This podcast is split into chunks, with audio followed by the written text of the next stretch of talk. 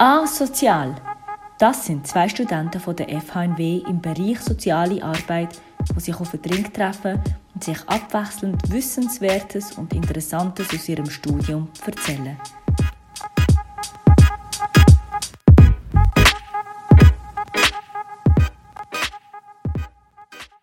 So, herzlich willkommen zu einer neuen Folge von unserem Podcast A Sozial mit der Alejandra und Ähm, Bernhard.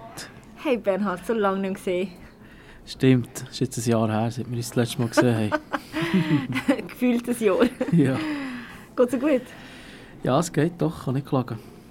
Schön, es ist ein bisschen kalt gerade. Ich habe einen warmen Kaffee hier vor mir. Ich gehe, ja. Ja, ich bin nicht so ein Fan von, dem, von dieser Kältewelle gerade so. Ja, ein bisschen Kälte ist schon gut, manchmal kann man kuscheln. Okay, so kann man es auch sehen. Ja.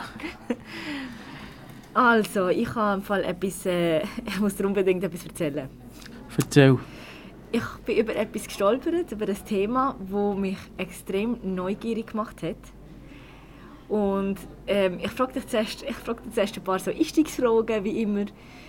Okay, was haben Dornrösli, Schweden und Flüchtlingsfamilien gemeinsam? Äh, also ich denke, vielleicht sind viele äh, Flüchtlinge haben in Schweden Asyl bekommen und das erste Märchen, das dort erzählt wurde, war Dornrösli. gewesen. Mhm. Also macht eigentlich noch noch Sinn irgendwie, ist eigentlich nicht einmal so schlecht. ähm, aber nein. Ähm, was sie gemeinsam haben, das wirst du nachher herausfinden. Die zweite Frage ist, seid ihr Resignation-Syndrom etwas? Äh, ja, ich- also ich würde jetzt so Vereine assoziiert mal sagen, dass das geht echt jemand, der vielleicht etwas wie ein Burnout hat, aber äh, ja, so etwas, so eine Unterform von Burnout vielleicht. Also ich vergleiche es auch mit Burnout. Du bist sehr nah dran. Ich studiere auch soziale Arbeit. ja, nicht grundlos, sieht man da. Ähm, was es genau ist, zu dem komme ich auch jetzt im Text dann. Zuerst so ein bisschen Hintergrundwissen, so ein eine Vorgeschichte, damit ähm, wir den Kontext haben, dem Ganzen, ein bisschen, äh, weisst, um was es geht. Es geht nämlich ähm, um Migration, um Flüchtlings, eben Familien. Und äh, ich weiß nicht, wie sehr du dich auskennst mit Migration allgemein und jetzt aktuell. Ja, so äh, am Rand, also ja, so Grundwissen. Okay. Ähm, ich habe, ich habe eine Zeit lang als äh, Migrationsbegleiterin geschafft und hatte dort auch direkte Erlebnisse gehabt und interessiert mich aus dem Grund auch ein bisschen für das Thema. Ähm, und ich kann sagen, aktuelle Zahlen von der UN-Flüchtlingsorganisation UNHCR, das sagt ihr wahrscheinlich etwas. Sehen wir etwas, ja. Mhm. Ähm, die aktuellen Zahlen vom letzten Jahr jetzt, also, beziehungsweise vorletzten Jahr, 2019, ähm, besagen, dass insgesamt 26 Millionen Menschen ihre Heimat dauerhaft verloren haben. Und die Gründe sind politische Zwangsmaßnahmen, ähm, Krieg, Verfolgung oder Situationen, die das Leben halt bedrohen. Das ist viel, ja, 26 Millionen. Ja, aber jetzt kommen wir zu einer wichtigeren Zahl. Die Hälfte davon, oder fast die Hälfte davon, sind Kinder. Und das habe ich auch so beobachtet in der Migration, äh, in der Betreuung hier in der Schweiz. Ähm, also Kinder unter 18. Und für die ist es natürlich am schlimmsten, weil die haben auch nicht entschieden, dass sie aus dem Land gehen. Die sind noch nicht fertige, gefestigte Charaktere. Sie erleben Sachen, mit denen wo eigentlich ein Kind noch nicht erleben sollte. Und ähm, sind dem Ganzen hilflos eigentlich ausgesetzt, oder? Mhm.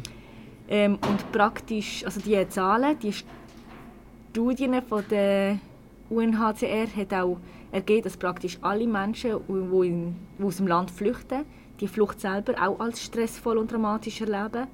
Also es ist nicht so, dass sie im Land gestresst und traumatisiert, traumatisiert werden oder etwas Schlimmes erleben und dann in dem Moment, wo der Flucht ist, geht es gut, sondern die Flucht selber ist sehr stressvoll, dramatisch, hat Erfolge, äh, erhebliche Folgen auch auf die Psyche und unterwegs kann auch noch viel passieren. Zum Beispiel auch schon nur alleinreisende Frauen. Ja, das habe ich ja schon gehört, ja. Mhm. Oder auch, dass sie es gar nicht schaffen, dass sie unterwegs sterben. Mhm. Menschenhandel spielt auch eine Rolle. Gelder, die gezahlt werden etc. Oder? Und viele von den ähm, flüchtenden Personen haben auch traumatische Erfahrungen daheim, im Herkunftsland gemacht, wie Vergewaltigung, Verfolgung, Misshandlung, Bedrohung, Schutzlosigkeit oder sind Zeugen geworden von Missbrauch und Zerstörung. Und so eine Flucht vom ähm, Herkunftsland bis in ein Zielland kann mehrere Monate dauern. Und in dieser Zeit passieren immer noch weitere traumatische Erfahrungen und mit denen kommt man dann am Schluss an in einem Zielland. Und hat ja das noch nicht verarbeiten Und ein Zielland ist auch noch nicht fertig. Weil hier kommt dann die Phase vom Warten auf den Entscheid.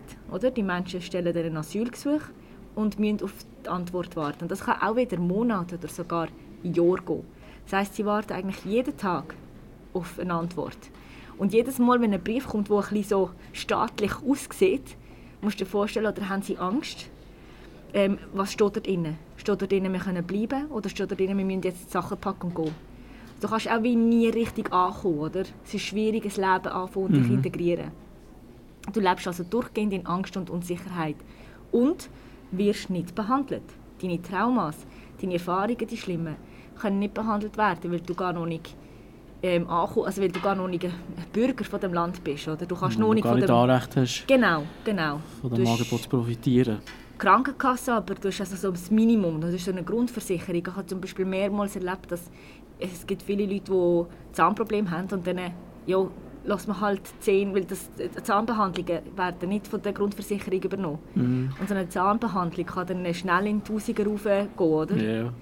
Aber ein Zahnziehen kostet nur 50 Franken. Überall. Das heisst, viele lassen einfach Zähne ziehen, oder? Dann haben sie immer weniger und weniger Zähne. So, das ist ein bisschen als Hintergrundwissen zu Migration. Ähm, und jetzt kommen wir zu dem, was ich so mitbekommen habe und was mich gerade hellhörig gemacht hat. Und zwar in Schweden, da taucht wieder Schweden eben auf in unseren, in unseren Thematiken, ähm, ist vor äh, ungefähr 15 Jahren so um 98 herum ähm, ein Phänomen auftaucht. Und zwar sind es Kinder aus Flüchtlingsfamilien in Schweden, die plötzlich einschlafen und nicht mehr aufwachen. Interessant, da habe ich glaube mal eine Dokumentation darüber gesehen. Ja. Aha. Das war noch interessant. Ja? ja. Äh, vor kurzem, oder? Ich glaube vor kurzem, ich weiß nicht, ob es auf Arte war oder so, aber so von einem Mädchen, ja, so wie in einem Wachkoma ist fast, ja. Genau, es ähnelt wie so eine Art Koma. Es ist mhm. Koma-ähnlicher mhm. Schlaf. Und die Kinder schlafen ja nicht ein von einem Tag auf den anderen, sondern mhm. sie werden müde, hören auf Schlaf, äh, schwätzen, hören auf Essen, bewegen sich immer wie weniger. Ähnlich wie du vorher gesagt hast, wie Burnout. Oder? Mhm. Irgendwann magst du wie nicht mehr aufstehen. Es ist wie, als ob deine Kraft nicht mehr lenkt, zum Aufstehen und aufs WC zu gehen.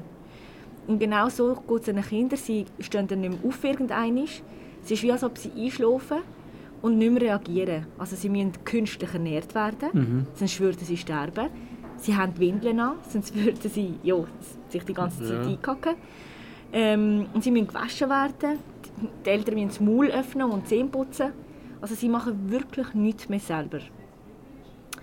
Und ähm, reagiert, das Kind reagiert nicht auf Kälte zum Beispiel, auf Schmerz. Mhm. Man hat auch so verschiedene Tests gemacht.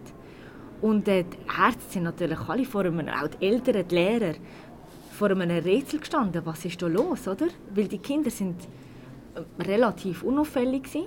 Also die sind auch in der Schule schon, auch während dem Asylgesuch, Kinder müssen in die Schule. Ähm, haben Spruch auch gelernt, sind glücklich am Springen, am Toben, am, am Lachen und dann plötzlich werden sie eben so müde und schlafen nie und wachen nicht mehr auf. Und jetzt ähm, kommen wir so zu, zu den verschiedenen Überlegungen. Dann, oder? Ich Von denke, das ist, also nein, allgemein, allgemein. was so Überlegungen, die dann auch passiert sind oder Beobachtungen, wo ich denke, hey, das ist mega verrückt. Es betrifft nur Kinder in Schweden.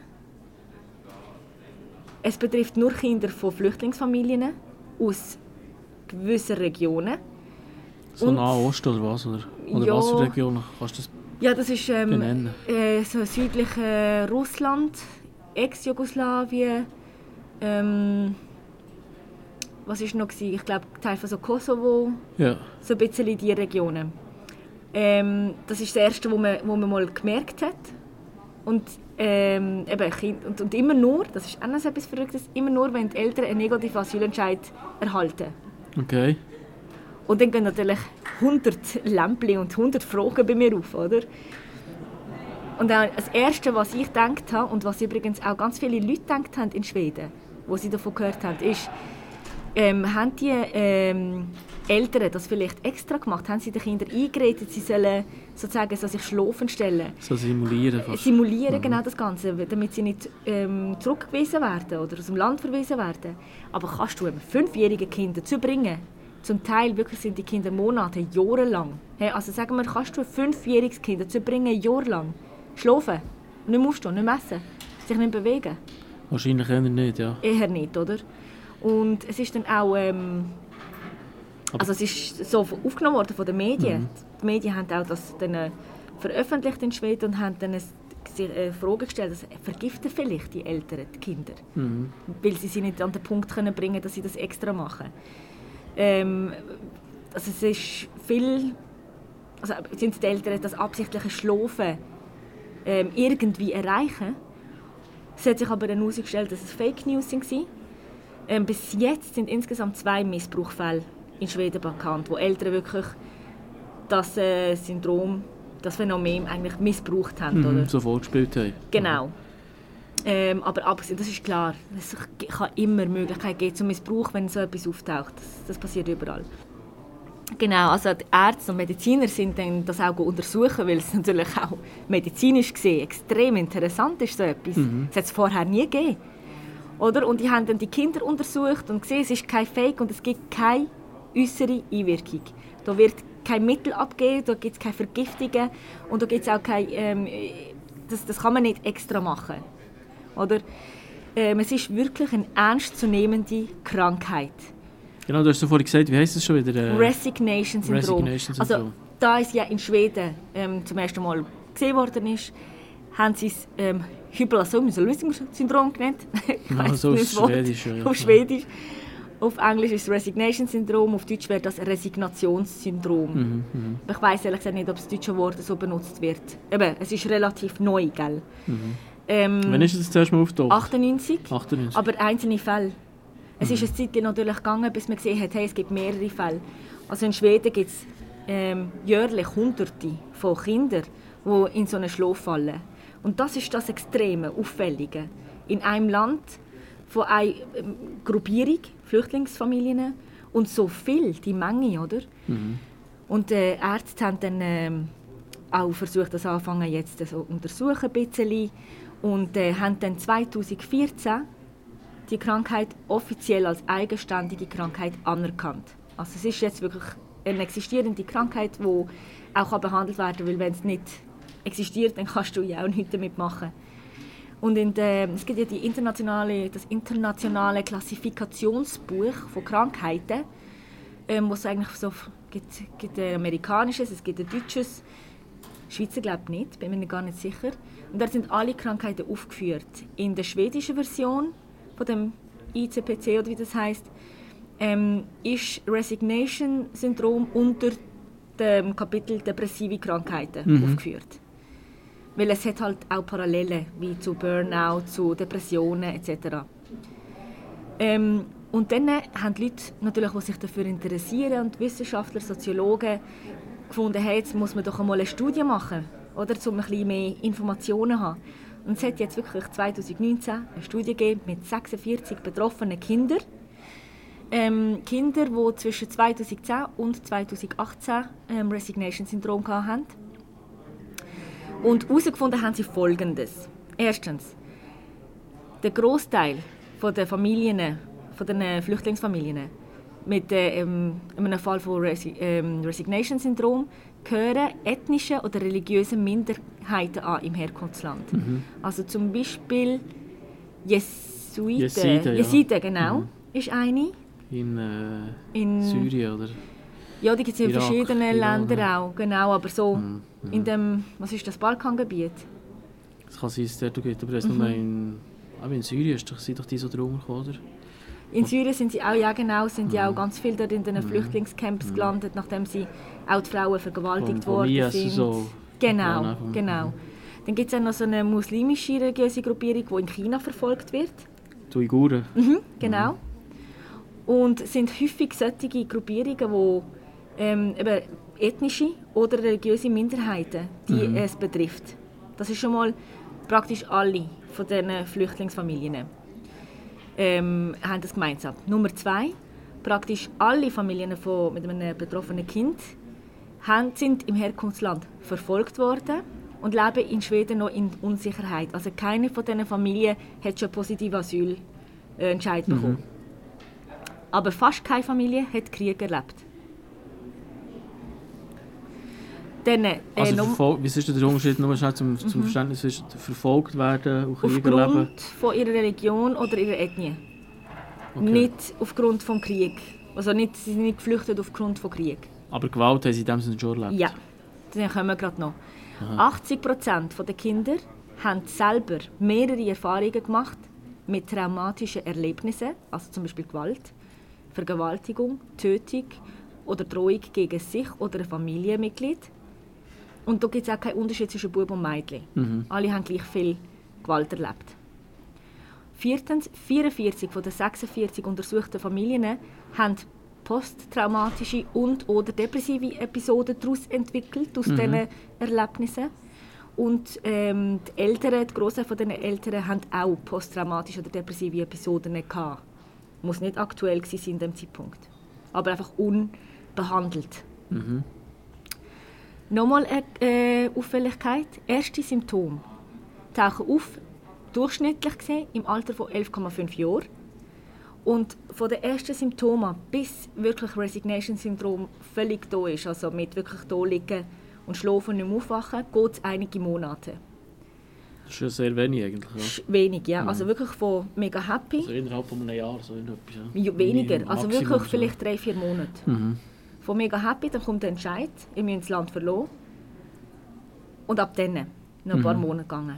Also das ist eigentlich der Auslöser, der negativen Genau, äh, genau. Asylentscheid. Mhm. Richtig. Alle Kinder haben, ähm, in der Studie haben ähnliche Symptome, obwohl sie sich untereinander nicht kennen. Also dass man nicht, mehr- nicht mehr aufwachen muss, wie das müder werden, das völlig eben resignieren. Und eben die, das Resignation-Syndrom wird ausgelöst, wenn die Kinder von der negativen Asylentscheid ähm, erfahren. Und dazu kann ich meine persönliche Erfahrung auch einbringen. Es ist normalerweise in Familien, wo ein Asylgesuch stellen, in der Schweiz auch zum Beispiel so gewesen, dass Kinder sind sehr schnell integriert, gehen in die Schule und sind die Ersten, die die Sprache lernen. Oder? Und wenn ich zum Beispiel zu einer Familie heimgehe und die haben einen Brief bekommen vom Staat oder vom Kanton, die haben dann keine Ahnung, was drin steht, dann hole ich das Kind.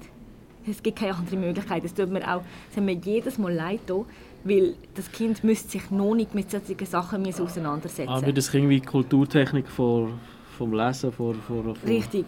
Und dann habe ich das Kind als Dolmetscher praktisch geholt. Mhm. gesagt, ähm, schau, da innen steht das und das. Und das Kind hat den Eltern erzählen. Und das Kind sieht die ernste Situation. Es versteht vielleicht nicht inhaltlich alles. Mhm. Also wahrscheinlich versteht es inhaltlich praktisch nicht. Mhm. Aber ähm, es sieht die angespannte Situation. Es spürt die Situation, die Spannung, die Angst, Mhm. die Hoffnungslosigkeit. Und dann ähm, sage ich etwas, das Kind übersetzt etwas und sieht, wie die Eltern in sich zusammenfallen oder von davon brüllen, Mhm. traurig sind, am Boden zerstört sind. Und das Kind reagiert auf das. Oder? Man hat auch herausgefunden in dieser Studie, dass häufig Kinder, die die Verantwortung übernehmen oder die die Rolle haben vom Übersetzen, die auch die Ersten sind, die verstehen, ihr müsst gehen. Auch zum Beispiel bei einem persönlichen Gespräch, wenn sie eingeladen werden. Ähm, bevor der Dolmetscher die offizielle übersetzt, haben die Kinder schon verstanden, oder? Ähm, dass meistens die Kinder die sind, die das Resignation-Syndrom haben. Das ist noch interessant. Ja. Mhm. Genau. Und ähm, man, man hat dann versucht herauszufinden, aufgrund von diesen Zahlen, was könnte das auslösen, oder? Das Resign also wa warum passiert dem Kind das? Das sind Gefühle von der Hilflosigkeit, keine Hoffnung, Angst und Stress. Und das kann natürlich dann so extrem werden in dem Kind, dass es, wie, es verliert jede Hoffnung. Es merkt, hey, das ist, es, es gibt keinen Ausweg. Und spürt so eine Leere in sich. Es mag einfach nicht mehr, oder? Und dann wird es einfach immer stiller und ruhiger und es, es hat ja auch etwas erlebt im Herkunftsland. Mhm. Es ist traumatisiert. Ja, ist so wie ein Todstellen, Ja. wie ein Tier, das sich so wie totstellt irgendwie. Genau, genau. So, weil ich bewege mich einfach nicht mehr, vielleicht Mhm. passiert mir dann nichts. Mhm. Kinder, die später sind übrigens aufgewacht, hat man auch befragt. Und kleinere Kinder haben nur das Gefühl, sie sind lange am Schlafen gewesen. Grössere Kinder haben erzählt, sie haben sich gefühlt, als wären sie in einer Glasbox Mhm. im Ozean. Und die Glasbox ist extrem zerbrechlich. Und wenn sie sich ein bisschen bewegen, würde die Glasbox kaputt gehen und sie würde ertrinken. Mhm. Das ist das Gefühl, das sie hatten in dieser Zeit. Ähm, das klingt für mich so ein bisschen wie Autismus auf eine Art. Also natürlich ist es nicht das Gleiche, aber, Nein, es, aber es, aber es, ja, vom, so ein äh, bisschen wie In sich, in sich drin sich, bleiben. in sich so zurückziehen. So. Mhm, genau. Ähm, das Problem ist bei, dem, bei der Begründung von die Hoffnungslosigkeit und die Auswegslosigkeit und so, das betrifft ja eigentlich nicht nur Kinder in Schweden, das betrifft jedem Kind aus einer Flüchtlingsfamilie, das einen negativen Entscheid bekommt. Warum also fallen nicht in der ganzen Welt Kinder in den Koma-ähnlichen Zustand? Und was ist die Antwort? also es gibt noch keine, keine gültige Antwort. Ähm, man hat versucht, ähm, Definitionen oder Gründe zu suchen. Eins ist zum Beispiel, dass ähm, dadurch, dass sie wie aus ähnlichen Regionen kommen, übrigens sind auch Kinder aus Flüchtlingsfamilien in Schweden alle regional begrenzt. Wie meinst du das? Also ähm, es gibt überall in Schweden Flüchtlingsfamilien, aber es betrifft Kinder vor allem in, in einer ähnlichen Region. Ach so, okay. Mhm. Hm. Und Gut, es kann mit dem so haben, dass Schweden auch nicht so viele ähm, Regionen hat, die bewohnt sind. Mhm. Es ist ja schon recht konzentriert im Süden, glaube ich. Oder? Ähm, es hat Karl Salin, Neurowissenschaftler äh, Wissenschaftler aus der Universität Uppsala, Schweden, hat 2016 eine wissenschaftliche Arbeit geschrieben und dort innen mit anderen diskutiert, dass ähm, Resignation-Syndrom könnte ein kulturgebundenes Syndrom sein. Kulturgebundene Syndrom sind, wenn du psychische und körperliche oder körperliche Syndrom ohne organische Ursache hast, wo nur bestimmte Kulturen und Gesellschaften betrifft. Ähm, das würde erklären, warum in den Herkunftsländern, aus denen die Kinder kommen, es kein solches Syndrom gibt. Mhm. Das hat es vorher nicht gegeben. Es betrifft nur Kinder, die dann rausgehen von dort. Aber ähm, man diskutiert noch überhaupt, ob das kulturgebundene Syndrom überhaupt existiert. Da sind Psychiater und Psychologen sich sehr uneins. Eine andere ähm, Begründung ist, dass Flüchtlingskinder in Schweden unbewusst wissen, dass Resignation-Syndrom wie so ein akzeptiertes Syndrom ist in der Gesellschaft, das sie können nutzen können, um zu zeigen, dass es ihnen schlecht geht. Unbewusst, nicht Mhm. absichtlich Ja. und nicht bewusst. Ja. Das könnte dann wieder erklären, warum die Zahl von Kindern mit Resignation-Syndrom gestiegen ist, nachdem es in den Medien bekannt worden ist. Mhm. Aber eben, es ist, man weiß einfach viel zu wenig darüber. Und wichtig ist auch noch wissen, dass Karl äh, Salin das, ähm, die ähm, Arbeit geschrieben hat und die Begründung von kulturgebundenem Syndrom ähm, benutzt hat zur Erklärung, bevor er gewusst hat, dass es nicht nur in Schweden passiert. Weil es gibt tatsächlich andere Fälle auf der Welt, bis jetzt nur zwei, von denen man weiß, und zwar ein Flüchtlingslager in Nauru. Das ist ein kleiner Inselstaat im Pazifischen Ozean, aber auch Flüchtlingslager, Mhm. ähm, wo es auch Fälle gegeben hat von Kindern, die einfach in den Schlaf fallen. Und in Lesbos, das ist die drittgrößte Insel in Griechenland, ähm, wo auch in einem Flüchtlingslager Kinder in den koma-ähnlichen Zustand fallen. Dort ist aber noch nicht ganz klar, sind sie, ähm, ist einfach Depression eine starke oder ist Resignation-Syndrom. Ja, aber ich stelle mir vor, so die Abgrenzung ist auch schon noch, schon noch schwierig, je nachdem. Oder? Ist schwierig, ja. Also, ich glaube, sie machen auch Tests, weil wie zum Beispiel sie den Kindern äh, so einen Coldpack auf den Bauch legen und tun Blut, ähm, den Herz, Herz äh, wie sagt man, Herzschlag. Herzschlag und Blutdruck und so überprüfen und es gibt überhaupt keine Änderung, was Mhm. eigentlich, das kannst du nicht unterdrücken, bewusst. Der Mhm. Körper reagiert auf Kälte und auf Schmerz und, und so Impuls. Mhm.